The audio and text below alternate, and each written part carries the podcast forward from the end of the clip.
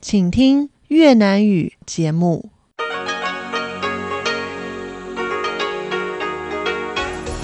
Đây là Đài Phát thanh Quốc tế Đài Loan RTI.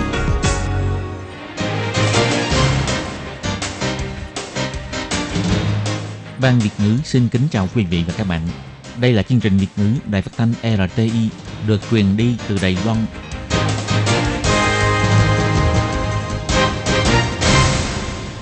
Lê Phương xin chào các bạn, các bạn thân mến. Hoan nghênh các bạn theo dõi chương trình Việt ngữ hôm nay, thứ hai ngày 2 tháng 10 năm 2023, tức ngày 18 tháng 8 âm lịch năm Quý Mão. Chương trình Việt ngữ hôm nay sẽ đem đến với các bạn các nội dung như sau. Trước hết là phần tin thời sự của Đài Loan. Kế tiếp là bài học tiếng Hoa cho mỗi ngày. Sau đó là chung mục tìm hiểu Đài Loan. Và cuối cùng là bảng xếp hạng âm nhạc. Nhưng trước tiên, Lê Phương sẽ mời các bạn theo dõi phần tin thời sự của Đài Loan. Và trước hết là các mẫu tin tóm tắt.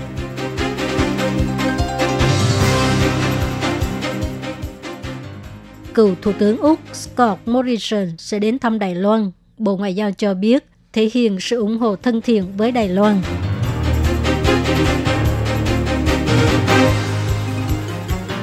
Bắt đầu tiêm chủng vaccine cúm từ ngày 2 tháng 10. Tiết Thủy Nguyên nhấn mạnh bốn loại vaccine được tiêm miễn phí đều an toàn, đừng chọn nhãn hiệu.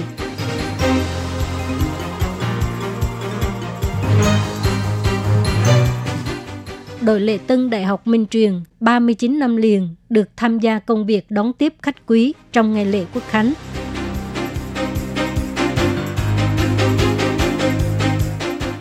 Lễ khánh thành Đài tưởng niệm tri ân cầu vượt cảng Nán Phan Ao được diễn ra vào ngày 1 tháng 10.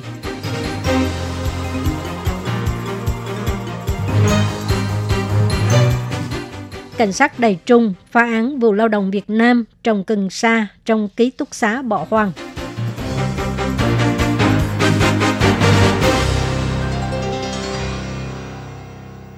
Sau chuyến thăm của các thường hàng nghị sĩ Quốc hội Úc vào cuối tháng 9, cựu Thủ tướng Úc Scott Morrison cũng sẽ đến thăm Đài Loan vào tháng 10 và được mời tham dự diễn đàn Uy San Ngọc Sơn lần thứ bảy được tổ chức từ ngày 11 đến ngày 12 tháng 10.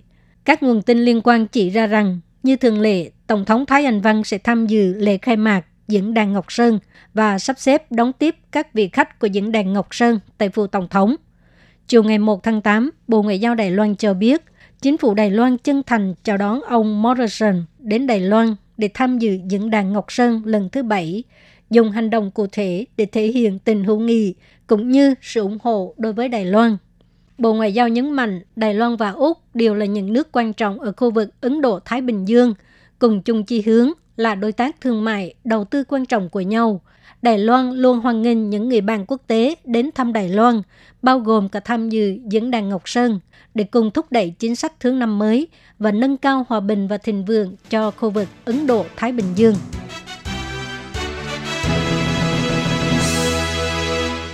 Vaccine cúm do nhà nước tài trợ sẽ được triển khai vào ngày 2 tháng 10. Sở Kiểm soát Bệnh tật sẽ cung cấp vaccine từ bốn thương hiệu bao gồm Cổ Quang, Sanofi, Tôn Giảng và Cao Toan.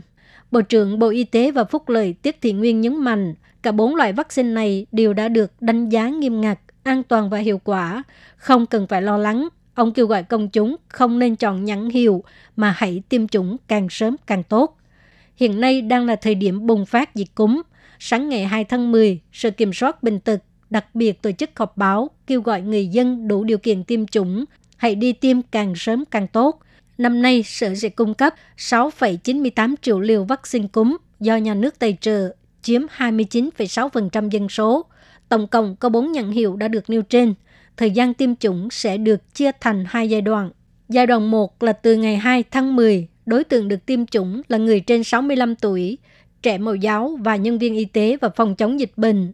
Giai đoạn 2 là bắt đầu tiêm chủng từ ngày 1 tháng 11 dành cho đối tượng không mắc các bệnh mạng tính nguy cơ cao từ 50 tới 64 tuổi. Ông Tiết Thị Nguyên cho hay, chúng tôi hiện có 4 loại vaccine cúm do nhà nước Tây trợ đều đã được đánh giá và đáp ứng yêu cầu của chúng tôi. Không có nghi ngờ gì về hiệu quả và độ an toàn cả. Hiện tại thì chúng tôi sẽ phân phối hàng theo thời gian cung cấp của nhà sản xuất, sau đó mới bắt đầu tiêm chủng. Đối với một số phụ huynh lo lắng con mình sẽ được tiêm vaccine cao toan ở trường học, ông Nguyên cho biết, nếu phụ huynh muốn chọn thương hiệu thì nhân viên y tế sẽ đưa cho họ giấy thông báo bổ sung tiêm chủng và đến cơ sở y tế để được tiêm chủng, vẫn được tiêm chủng miễn phí, nhưng lịch tiêm sẽ muộn hơn, có thể gây ra rủi ro và phụ huynh phải tự đánh giá việc này. Còn người dân muốn chọn thương hiệu cũng có thể đến cơ sở y tế hoặc là bệnh viện để hỏi thăm.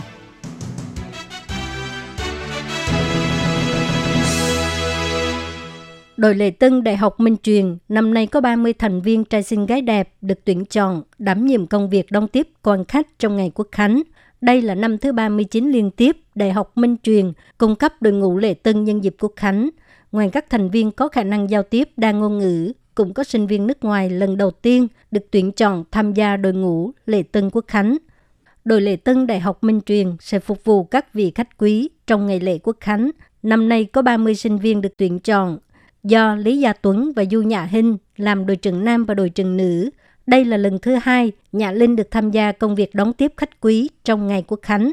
Cô cho biết năm nay không còn bị ảnh hưởng của dịch bệnh cho nên không cần phải đeo khẩu trang. Do đó, trọng tâm huấn luyện hơi khác một chút. Do gần đây các hạn chế trong phòng dịch đã được dỡ bỏ, cho nên chúng tôi cũng đã tăng cường rèn luyện thể chất và chức năng tim phổi của các thành viên trong nhóm. Ngoài ra, chúng tôi còn đặc biệt tăng cường huấn luyện nụ cười ở khóe môi, để khi phục vụ các vị khách quý, chúng tôi có thể mang đến cho họ sự phục vụ nồng nhiệt nhất với nụ cười ấm áp. Nhà Hinh chia sẻ, các thành viên trong nhóm không chỉ có thể nói được tiếng địa phương, nhiều sinh viên còn có thể nói được tiếng Anh và tiếng Nhật, thậm chí còn có một số thành viên biết nói tiếng Quảng, tiếng Hà Lan, tiếng Thái và tiếng Hàn. Sau đây là sinh viên Đài Loan Lâm Nghi Vĩ tự giới thiệu bản thân bằng tiếng Nhật. 안녕하세요. 저는 이랭입니다. 어, 저는 민찬대학교 4학년 학생입니다. Xin chào mọi người, tôi tên là Lâm Nghi Vĩ. Tôi là sinh viên năm thứ tư trường Đại học Minh Truyền. Rất vui được gặp các bạn. Xin cảm ơn. สวัสดีครับ ผมชื่อจิรพัฒน์อุณหะ มาจากประเทศไทย ตอนนี้กำลังศึกษาอยู่ที่มหาวิทยาลัยมิงฉวนชั้นปีที่ Xin chào mọi người, tôi là Jifak Unaha, đến từ Thái Lan. Tôi hiện đang theo học tại trường cao đẳng quốc tế của Đại học Minh Truyền, chuyên ngành du lịch, hiện đang học năm thứ tư. Năm nay là lần thứ hai tôi có cơ hội tham gia đội lễ tân của Đại học Minh Truyền. Tôi vô cùng vinh dự và tôi sẽ cố gắng hết sức. Xin cảm ơn. Jirafat Unaha biết võ Muay Thái. Đây là lần thứ hai anh được tham gia đội lễ tân quốc khánh.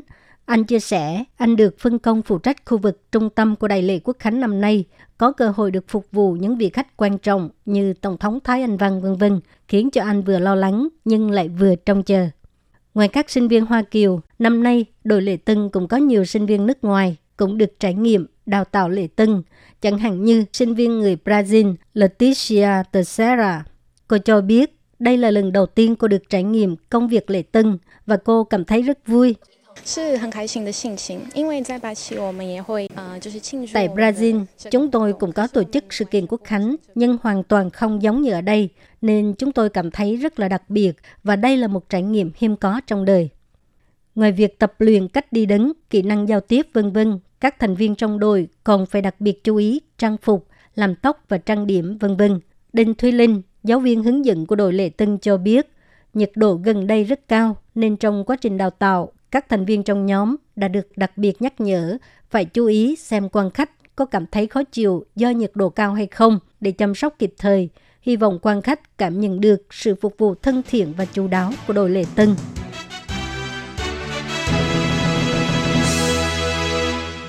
Để tưởng nhớ những công nhân đánh cá bị thiệt mạng và bị thương do cầu vượt cảng Nán Phang Ao bị gãy sập vào ngày 1 tháng 10 năm 2019.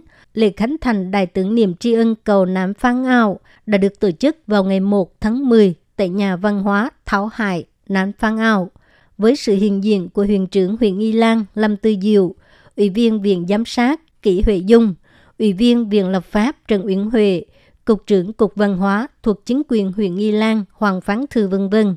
Họ đến tham gia lễ khánh thành với tấm lòng biết ơn và tưởng nhớ vô hạn và bày tỏ sự trân trọng đối với sự công hiến và nỗ lực đóng góp của những người lao động. Vụ sập cầu Nan Phan Ao vào năm 2019 khiến 6 công nhân đánh cá người Indonesia và Philippines bị thiệt mạng. Sau sự cố, chính quyền trung ương đã lập tức khởi công dự án xây dựng cầu vượt cảng, hoàn thành và đưa vào sử dụng vào ngày 31 tháng 12 năm 2022 để tri ân sự nỗ lực của những người lao động và tưởng nhớ những người đã thiệt mạng trong vụ sập cầu này. Cục Hàng hải và Cảng thuộc Bộ Giao thông đã đặc biệt ủy quyền cho chính quyền huyện nghi Lan thiết lập một đài tưởng niệm tri ân cầu vượt cảng Nán Phan Ao tại nhà văn hóa Tháo Hải. Đài tưởng niệm tri ân cầu vượt cảng Nán Phan Ao được chia thành hai phần. Phần một là sáng tạo nghệ thuật, thiết lập những cây cầu vượt cảng trong các thời kỳ khác nhau. Thông qua sự chuyển động của thị giác, tại một địa điểm có thể nhìn thấy hai cầu vượt cảng từ các thời kỳ khác nhau – nâng cao sự hiểu biết của mọi người về những cây cầu ở Nán Phan Ao. Phần thứ hai mang ý nghĩa đặc biệt, đó là hình bóng của sáu bông hoa nhài, tượng trưng cho sự may mắn ở Indonesia và Philippines, được thiết kế trên bức tường tưởng niệm màu trắng. Bà Lâm Tư Diệu cho hay, đài tưởng niệm tri ân cầu vượt cảng Nán Phan Ao tượng trưng cho lòng biết ơn và sự thương tiếc của chúng ta đối với sáu người lao động nước ngoài này. Từ Mô Nị, Mạc Nghịch trong bài thơ cũng thể hiện sự đồng lòng, truyền tải thông điệp tất cả những người lao động bản địa và người lao động nước ngoài làm việc chăm chỉ ở Đài Loan đều có tình bạn thân mật. Bà Diệu cũng cho biết cây cầu mới này được thiết kế giống hình dạng của cá thu, kết hợp với đài quan sát và các tác phẩm điêu khắc ánh sáng ban đêm trở thành biểu tượng của nán Phan ảo. Hy vọng giao thông thuận tiện sẽ một lần nữa thúc đẩy nền kinh tế và sự thịnh vượng của vùng nán Phan ảo.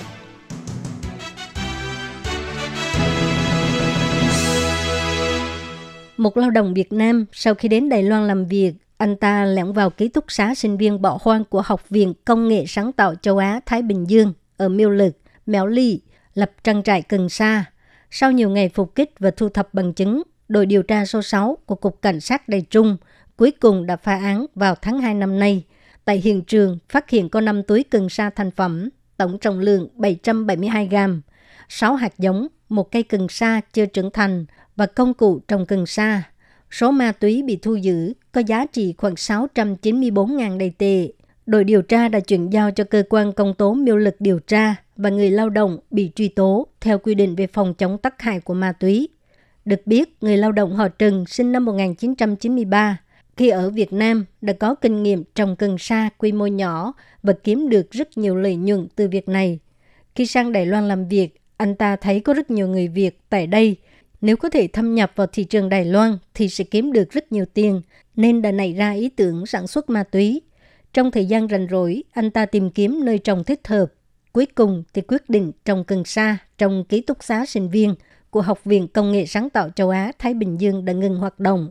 Anh ta đã sử dụng tòa nhà bỏ hoang để tránh sự phát hiện của cảnh sát, biến tòa nhà thành một nhà kính tự nhiên để đảm bảo cần sa có thể nhận đủ ánh sáng mặt trời. Khi cảnh sát phá án, họ đã tìm thấy sản phẩm cần sa sấy khô trong tủ quần áo, đồng thời tìm thấy cây cần sa trước khi chế thành hoa cần sa từ điện thoại di động của người lao động họ Trừng Cảnh sát đã giật mình trước những chiếc lá cần sa tươi tốt và thời dài. Nếu anh ta đặt sự quan tâm và nỗ lực trong việc trồng cần sa vào công việc chính đáng của mình, thì chắc chắn sẽ đạt được những thành tựu phi thường. Do thành phẩm đã được đưa ra thị trường, nên phía công tố được phép giam giữ người lao động họ Trừng từ tháng 2 cho đến nay. Gần đây, anh ta bị khởi tố về tội ma túy. Đội trưởng đội điều tra số 6 Giả Lập Dân cho biết, trồng cần sa với mục đích sản xuất ma túy là hành vi vi phạm quy định phòng chống tác hại của ma túy, có thể bị phạt tù trên 5 năm và phạt tiền dưới 5 triệu đầy tệ.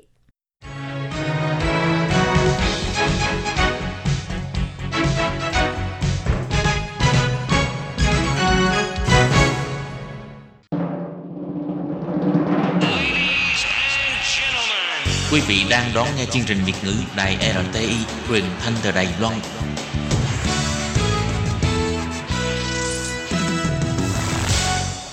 Kính thưa quý vị và các bạn, tiếp nối bản tin tức thời sự của ngày hôm nay, Thúy An xin được gửi đến quý vị và các bạn mẫu tin như sau.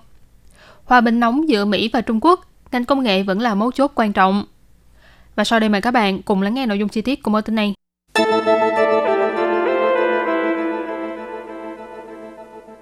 Cạnh tranh về kinh tế và an ninh giữa Mỹ và Trung Quốc ngày một căng thẳng. Tuy vậy, dù lời qua tiếng lại vô cùng gay gắt, nhưng mối liên kết cộng sinh kinh tế giữa hai bên vẫn rất mạnh mẽ. Đôi bên vẫn là đối tác không thể thiếu của nhau trong nhiều mặt, nhất là ở lĩnh vực công nghệ. Trong những năm gần đây, một loạt những hành động công kích và đáp trả trong lĩnh vực công nghệ của hai bên đều dấy lên nhiều lo ngại và thu hút sự quan tâm chú ý của các chuyên gia. Trong đó bao gồm công ty công nghệ hàng đầu của Mỹ là Micron Technology. Doanh nghiệp này đã cảm nhận thấy sự giận dữ từ Trung Quốc bởi sản phẩm của họ bị chính quyền nước này yêu cầu tháo dỡ khỏi tất cả các hạ tầng cơ sở quan trọng. Ngoài ra, sau khi có thông tin Bắc Kinh ra lệnh cấm các quan chức chính phủ sử dụng điện thoại di động của hãng Apple, cổ phiếu của Apple trong tháng 9 đã giảm mất một con số đáng kể. Đây là một phần trong hành động đáp trả của Trung Quốc kể từ sau khi Mỹ ra lệnh cấm sản phẩm của Huawei và ngừng xuất khẩu chip tiên tiến đến Trung Quốc. Tuy vậy, nghiên cứu chiều hướng phát triển của cuộc cạnh tranh này thì có thể sẽ thấy một diện mạo khác. Hồi năm ngoái, giao dịch tổng thể giữa hai nước lập kỷ lục cao nhất trong lịch sử và khoản đầu tư trực tiếp của Mỹ tại Trung Quốc cũng có kỷ lục mới. Khác với giai đoạn chiến tranh lạnh giữa Mỹ và Liên Xô khi hai bên cô lập lẫn nhau, hiện tại kinh tế giữa Mỹ và Trung Quốc vẫn có mối liên kết chằng dịch phức tạp, nhất là trong mặt công nghệ. Có chuyên gia nhận định, thay vì nói đây là một cuộc chiến tranh lạnh mới, thì chỉ bằng nói hiện trạng bây giờ giữa Mỹ và Trung Quốc là một trạng thái hòa bình nóng. Hai bên có những lời lẽ công kích đối phương quyết liệt, nhưng đồng thời quan hệ thương mại, đầu tư và du lịch thì vẫn không ngừng gia tăng. Ít nhất thì với tình hình hiện tại, hòa bình nóng giữa Mỹ và Trung Quốc là trạng thái mà hai bên đều đảm bảo lợi ích trong hợp tác, chứ không phải là quyết tâm hủy diệt lẫn nhau. Mặc dù hai bên có những cuộc khẩu chiến kịch liệt, nhưng vòng cộng sinh kinh tế thì vẫn mãnh liệt, và điều này mang lại lợi ích cho cả người tiêu dùng của Mỹ và Trung Quốc. Mỹ và Trung Quốc công khai các bộ mối liên hệ là bắt đầu từ năm 2018. Tổng thống Mỹ đương thời là ông Donald Trump ra lệnh hạn chế xuất khẩu các linh kiện quan trọng của Mỹ, đồng thời đánh thuế nhập khẩu đối với một số mặt hàng của Trung Quốc.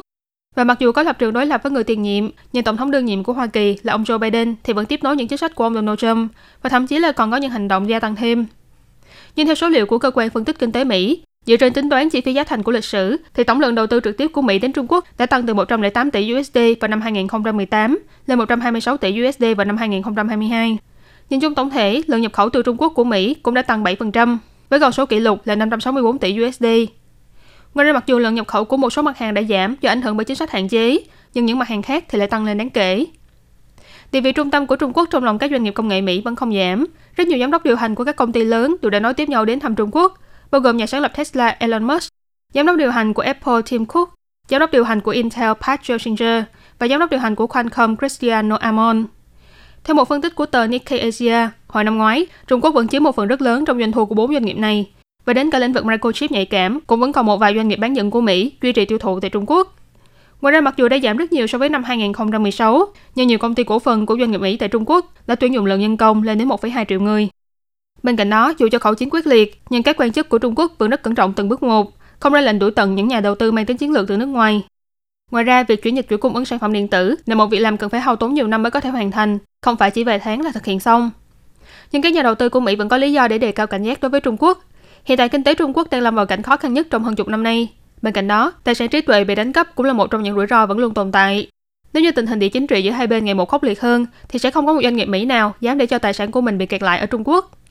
Tuy vậy, rất nhiều doanh nghiệp Mỹ vẫn hy vọng có thể tiếp tục tiếp xúc với Trung Quốc nhằm theo dõi sự đổi mới trong công nghệ của nước này. Bởi nhờ có sự hỗ trợ đầu tư lớn mạnh từ nhà nước, nhiều lĩnh vực công nghệ tại Trung Quốc như thanh toán điện tử, bản pin năng lượng mặt trời, xe điện vân vân đều đã phát triển mạnh mẽ trong nội địa.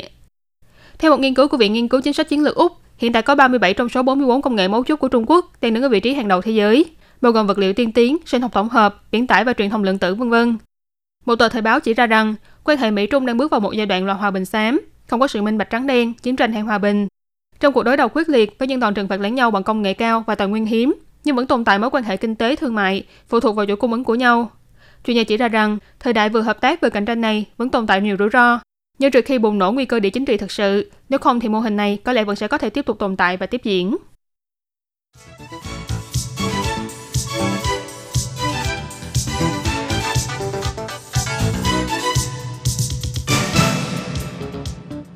Quý vị và các bạn thân mến, chương trình phát thanh tiếng Việt của Đài Phát thanh Quốc tế Đài Loan RTI được phát sóng tại Việt Nam qua tần số SW 9695 kHz vào lúc 6 giờ đến 7 giờ tối hàng ngày giờ Việt Nam. Ngoài ra, tại Giang Nghĩa, Vân Lâm và Đài Nam có thể đón nghe chương trình phát thanh tiếng Việt qua tần số AM 1557 kHz vào lúc 4 giờ tới 5 giờ chiều mỗi thứ ba hàng tuần giờ Đài Loan và đón nghe chương trình phát lại vào hôm sau từ lúc 7 giờ tới 8 giờ sáng cũng qua tần số AM 1557 kHz. Và sau đây xin mời các bạn tiếp tục đón nghe nội dung chương trình hôm nay.